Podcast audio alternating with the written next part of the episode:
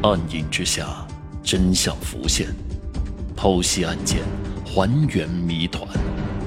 欢迎收听《大案实录》第二十六案：入殓师分尸案。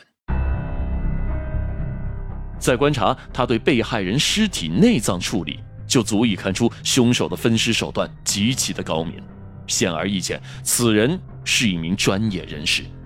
不仅如此，凶手还有极其强的心理素质以及反侦查能力。无论是分尸还是抛尸，此人都没有丝毫的慌张表现。长沙市铁路公安处分析，凶手把尸体上的血水都洗得很干净，这就说明凶手并不是临时起意杀人分尸，凶手是有预谋、有准备的作案。凶手杀人以后，对尸体进行了分尸。清洗后，再将其摆放到黑色的塑料袋中，然后再放入纸箱当中。然而，纸箱中竟然没有渗出丝毫的血水。从这一点足以证明了警方对凶手的诸多猜测。目前当务之急，首先是要先找到这名嫌疑人。可奈视频太过模糊，警方也没有太多的办法。而就在这时，视频鉴定小组有了一个重大的发现。原来嫌疑人在购买车票之前，他曾经看了一会儿列车的时刻表，在此期间，嫌疑人曾从腰间掏出了一副眼镜。要知道，这可是一个关键线索呀！一般来说呀，戴眼镜的人不是近视就是老花。如此来看，警方之前的推测并不准确，凶手并不是五十多岁的中年人，他应该是一个戴着老花镜的老人。试想一下，一个年迈的老人竟然一丝不苟地肢解了一名年轻的女子，这个场面真的太过恐怖了。说起来啊，这两个纸箱足有五六十斤重，嫌疑人又是一名老者，想要把尸体带到火车站，那么此人一定乘坐了某种交通工具。随后，警方立刻调派了大量的人手，开始在火车站周边进行了地毯式的排查。不多时，排查小组就有了重大的发现。根据出租车司机老李的回忆，当天上午的六点五十分时，他曾看到一辆从湖北省赤壁方向驶来的出租车。要知道，出租车司机之间一般都有联系，所以一个城市的出租车司机都喜欢抱团，也特别的排外。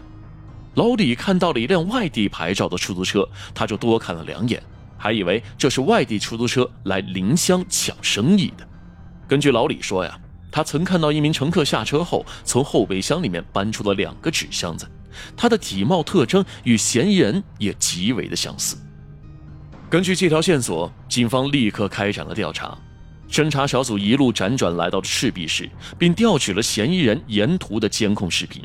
不多时，警方就在某银行门口发现了嫌疑人的踪迹。二零一零年七月二十三号六点四十一分。这名男子在路边等候。过了一会儿，一名黑衣男子上前跟他说了几句话，随后两人就一起离开了。之后呢，警方又对这名黑衣男子进行了深入的调查。原来这个人呢，就是一名出租车司机，对方出高价让他去农业银行附近拉客，随后他就载着嫌疑人一路赶往了临湘市。这个时候，警方心中也是疑惑重重。要知道，这个农业银行地处赤壁市中心区域，这个地方商业繁华，往来的人员也非常的多。显然，这里肯定不是第一案发现场。那么问题来了，凶手为何要费时费力的将尸体带到临湘火车站呢？他这么做又有什么目的呢？通过走访调查，很快有当地群众认出了模拟画像上的犯罪嫌疑人，称对方是居住在嘉鱼县邮政局宿舍小区的李茂武，已经年近七旬，在当地从事的是殡葬行业。警方根据线索尝试拨打李茂武的电话，没想到真的接通了。警方和李茂武说想要购买一些殡葬用品，结果没想到李茂武竟然真的现身了。警方。也将他一举抓获。落网之后，李茂武也没有挣扎，而是很快的承认了自己的犯罪事实。那么，死者是谁呢？李茂武一把年纪了，又为何要杀害对方呢？这还要从二零零九年说起。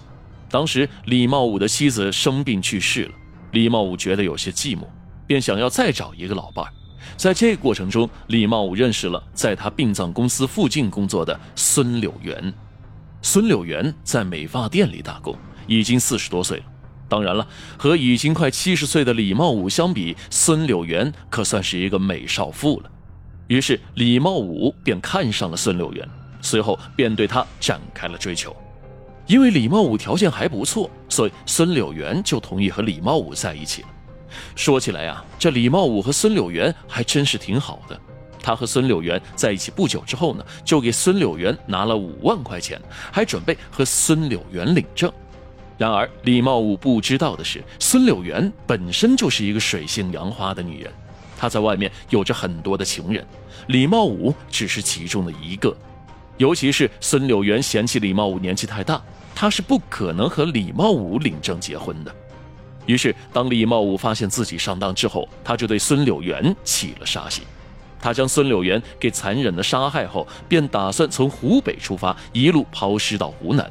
结果，李茂武太久没有出过门，他不知道坐火车还需要过安检，而且安检还非常的严格，因此他才会在火车站露馅儿了。